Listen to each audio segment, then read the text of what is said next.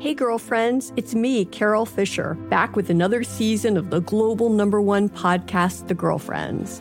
Last time, we investigated the murder of Gail Katz. This time, we're uncovering the identity of the woman who was buried in Gail's grave for a decade before she disappeared. Join me and the rest of the club as we tell her story. Listen to season two of The Girlfriends, Our Lost Sister on the iHeartRadio app, Apple Podcasts, or wherever you get your podcasts. The Therapy for Black Girls podcast is your space to explore mental health, personal development, and all of the small decisions we can make to become the best possible versions of ourselves. I'm your host, Dr. Joy Harden Bradford, a licensed psychologist in Atlanta, Georgia, and I can't wait for you to join the conversation every Wednesday. Listen to the Therapy for Black Girls podcast on the iHeartRadio app, Apple Podcasts, or wherever you get your podcasts. Take good care, and we'll see you there. Bring a little optimism into your life with The Bright Side, a new kind of daily podcast from Hello Sunshine, hosted by me, Danielle Robay, and me, Simone Boyce. Every weekday, we're bringing you conversations about culture, the latest trends, inspiration, and so much more. I am so excited about this podcast, The Bright Side. You guys are giving people a chance to shine a light on their lives, shine a light on a little advice that they want to share. Listen to The Bright Side on America's number one podcast network, iHeart. Open your free iHeart app and search The Bright Side. Every family has an origin story, one passed down through the generations. Mine happens to be a mystery involving my great great grandmother left behind in Sicily. I'm Jo Piazza, and my new podcast will transport you to the gorgeous island of Sicily as I trace my roots back through a whodunit for the ages. Listen to The Sicilian Inheritance on the iHeartRadio app, Apple Podcasts, or wherever you get your podcasts. I won't let my body outweigh outweigh everything that I'm made of. Won't spend my life trying to change. I'm learning to love who I am. I am strong, I feel free. I know every part of me is beautiful. And I will always outweigh. If you feel it, put your hands in the air. Show some love to the mirror while you're there. Let's take it one day at a time. Cause you and I outweigh. All right, we're back. Week three with Crystal Lunenschloss. Thank you so much for um, joining us for a little, we'll call it a residency with me. Yeah. And uh, Crystal is based here in Nashville. That's where I'm from. And I'm going to have her run through her credentials real quick because she's the expert. In case you missed the previous two weeks that she is on, I encourage you to go download those episodes as well. We talked about how body image is more about your brain than what you look like. We also broke down what even is normal eating. And today we're going to get into a listener email that I'll read in just a second. But Crystal, your quick bio. Yeah. I am a certified eating disorder registered dietitian here in Nashville. I own a group practice called Horizon Nutrition Counseling, and we specialize in the treatment of eating disorders for men and women. Um, I think last week we also I also touched on that. We treat exercise disorders, substance recovery, and all all things behavioral health. Well, I appreciate you being here and helping me navigate this email that I'm about to share with you. Um, I'm not going to say the person's name just because it's about her friend, but she did write in from Utah. So I'll say that. And she said, Hey, Amy, I have a good friend who pretty clearly is battling an eating disorder. When we go out to eat somewhere, she often asks the server many questions about what's in the food and then orders something and doesn't really even eat any of it. She makes excuses saying that she's never hungry, but I, as her friend, am worried. She's underweight, and I've noticed some of the behaviors that you've talked about from your days with disordered eating. Do I gently say anything to her? Perhaps that I'm concerned, or do I not say anything at all? I just hate seeing her this way and want her to know that I'm concerned, but in a loving manner. Do you have any idea on how to approach her about the situation? I'd love your thoughts. Wow to kind of recognize those behaviors it's a really special like skill to have you know to recognize disordered eating but also kind of recognize your experience with your friends you know? Like this experience doesn't feel authentic to me and being able to kind of bring that up with your friend is certainly a hard place to to be. And it definitely depends on the relationship you have with a person. I don't know if you've ever heard of like a, a healthy confrontation, like the the um, format for it by using I statements. And if it's something where you feel really concerned, especially if you're noticing kind of deterioration in her health, her mental status, or just her ability to be your friend, you know, you certainly can express concern for those observations if you feel comfortable with it by using the I statement. Like, I'm, you know, I feel concern or I feel fear or I'm scared because I'm watching you. Really Break down struggle. real quick why it's important for the I statements. I statements are helpful because it it kind of dismantles the like aggressive confrontation and like accusatory type like I you know like you're not you know doing that you know it comes off very aggressive and people will shut down and become defensive so when you're using I statements it kind of helps dismantle that aggression and that you know like putting that wall up to become defensive so which I'm going to say two things based on this email and then the I statements. So I have had moms email. This is a best friend or a friend situation, mm-hmm. but there's loved ones, there's coworkers. We've gotten emails across everything. So you can use this information to apply it to anybody in your life, but also with the healthy confrontation and using eyes, it doesn't even have to be a, con- a conversation about an eating disorder. It can be mm-hmm. a conversation with a coworker, something with your your partner, your spouse, a family member, you know, your sister. Like anytime you can step back and it takes practice because oh, I think we're just so initially sometimes, well, you did this. Or you're, I'm noticing that you, blah, blah, blah, blah, blah, you, you, you. And then, yeah, if you step back. So it's something that definitely takes practice, but can be huge in, you know, mature, healthy dialogue. Yes. When you master that skill, it's almost like the person receiving it, they're kind of like, "How- they like want to become defensive, but they can't because the way you said it really dismantled them and it, or disarmed them, and it's it's kind of funny to see it because then be, they really do become more open. So those I statements are really helpful in just kind of expressing how the behaviors and your observations make you feel. And you can kind of start there. And then, you know, if it really is, if she's pretty open about it, you know, you can certainly, you know, like, have you ever had gotten support for this? And, you know, do a little bit more digging. But some people don't know that they have an issue. So presenting a solution for a problem they don't know they have can make a person upset. So it's really just kind of navigating the response after you kind of express your concern.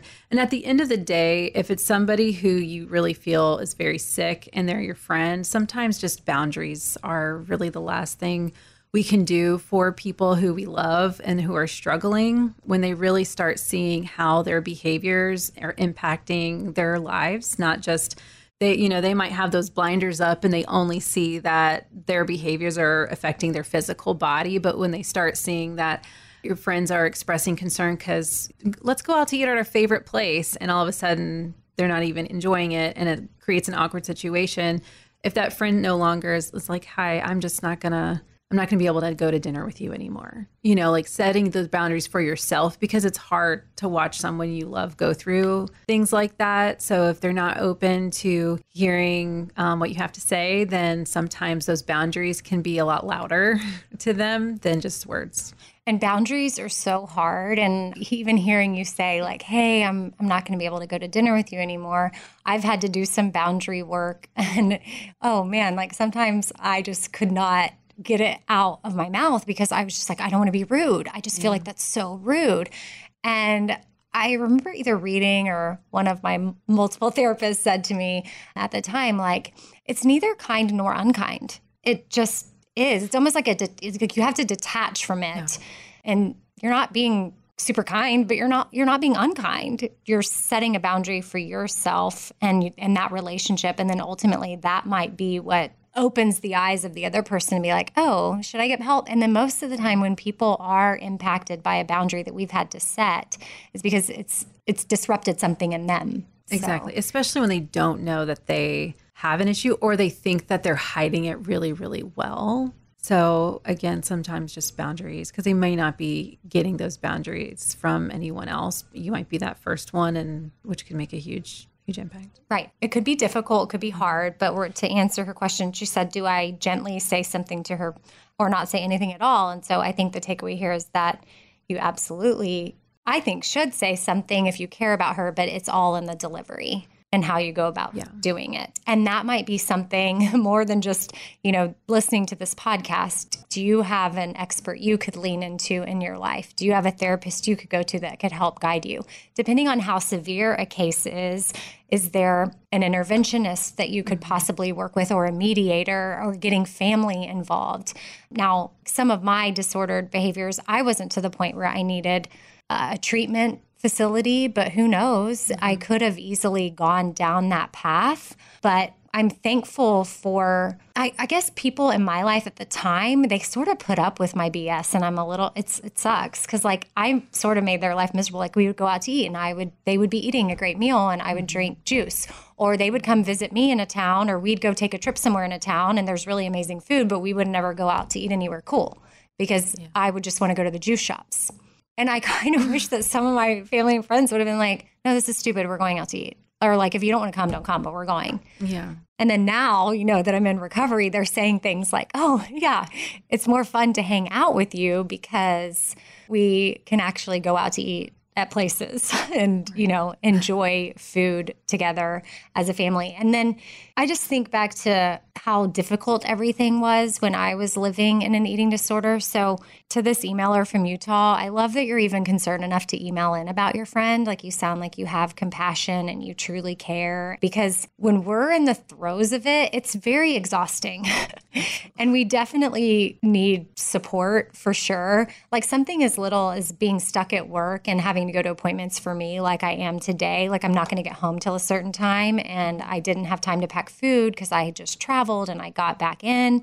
And, you know, before Crystal got here, I was grabbing my Chipotle that was getting door dashed to my office because I didn't have time. And something like that would have been super stressful for me. I would have either just not eaten mm-hmm. or I would have thought, okay, no, I need to just find like a bar or t- yeah. something really simple and not order Chipotle, which happened to be what I got. And then if I did choose to have Chipotle, I would have obsessed over every little detail of what I was ordering and even entering in everything on the app would have been, okay, wait, should I get, oh, should I get the guacamole? I don't know if I should get the, oh, should I get, oh, sour cream? I don't know. I'm not supposed to have dairy because that's what society tells me I'm not supposed to have dairy, but I love sour cream.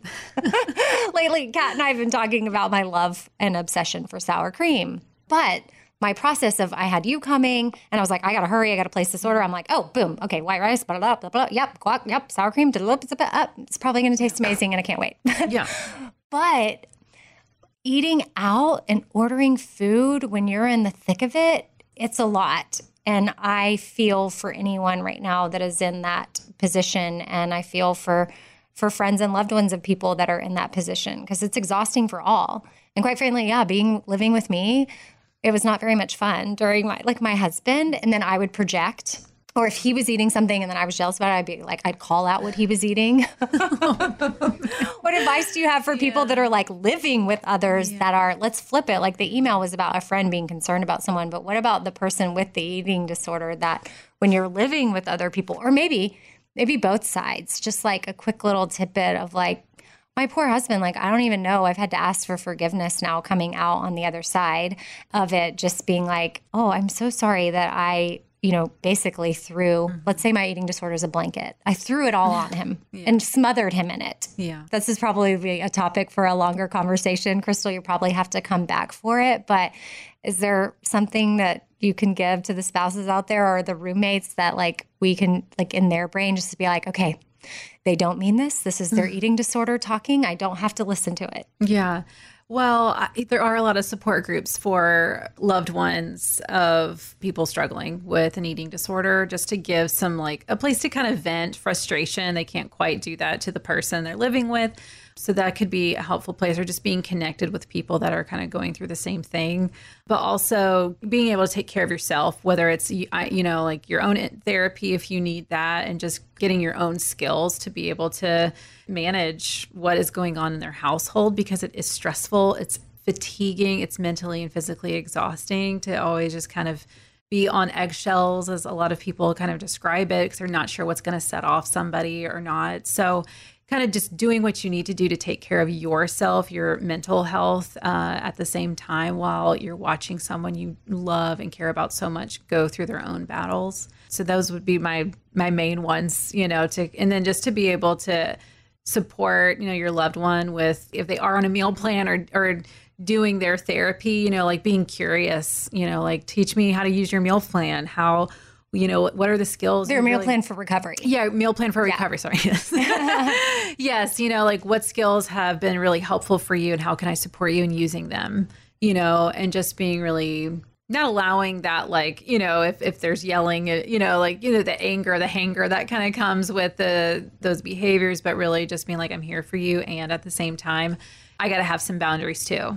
My boundaries are xyz you know and just and doing what you need to do to take care of yourself so I know there's like Al-Anon, yes, Al-Anon. for family mm-hmm. members um, with like for Alcoholics Anonymous. Mm-hmm. So is there something similar for eating disorders? I don't know if it has a name, but I mean, people can just, just Google support groups in yes. their area. Yes, I mean Nashville has one. Our in Nashville we have a nonprofit organization called Renewed, and they have a free family support group that meets once a month which is fantastic. And then certainly there's some um, paid groups too. So just kind of looking in your area what's available, but there are they are out there for sure. Awesome to know. There's so much support, and you can find more from Crystal at HorizonNutritionCounseling.com. And Crystal, thank you so much for helping me answer this email. And shout out to this friend for even taking mm-hmm. the time Absolutely. to, I mean, takes a lot to just Amazing. Even send a note into podcast or I, my main show is, or my main job is the Bobby Bones Show. And we're always surprised that like it takes a lot to pick up the phone and even call a radio show and like ask a question or share something. And so thank you for trusting us um, with this question. And if y'all would like to send a note, anyone else listening, you can hit me up. Hello at outweighpodcast.com.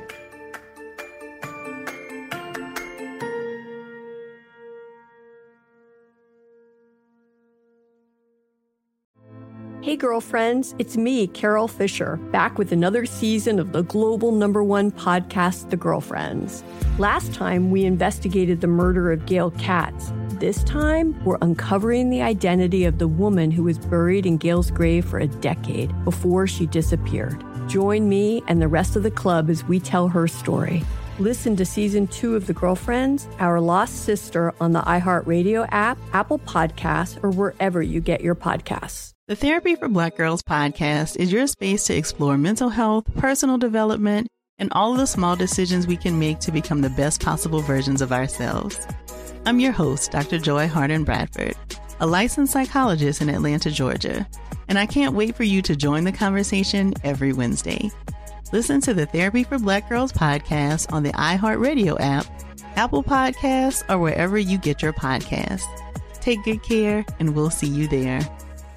Bring a little optimism into your life with The Bright Side, a new kind of daily podcast from Hello Sunshine, hosted by me, Danielle Robay, and me, Simone Boyce. Every weekday, we're bringing you conversations about culture, the latest trends, inspiration, and so much more. I am so excited about this podcast, The Bright Side. You guys are giving people a chance to shine a light on their lives, shine a light on a little advice that they want to share. Listen to The Bright Side on America's number one podcast network, iHeart. Open your free iHeart app and search The Bright Side.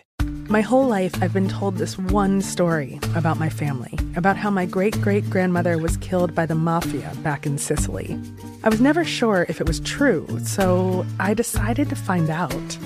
And even though my Uncle Jimmy told me I'd only be making the vendetta worse, I'm going to Sicily anyway. Come to Italy with me to solve this hundred year old murder mystery. Listen to The Sicilian Inheritance on the iHeartRadio app, Apple Podcasts, or wherever you get your podcasts.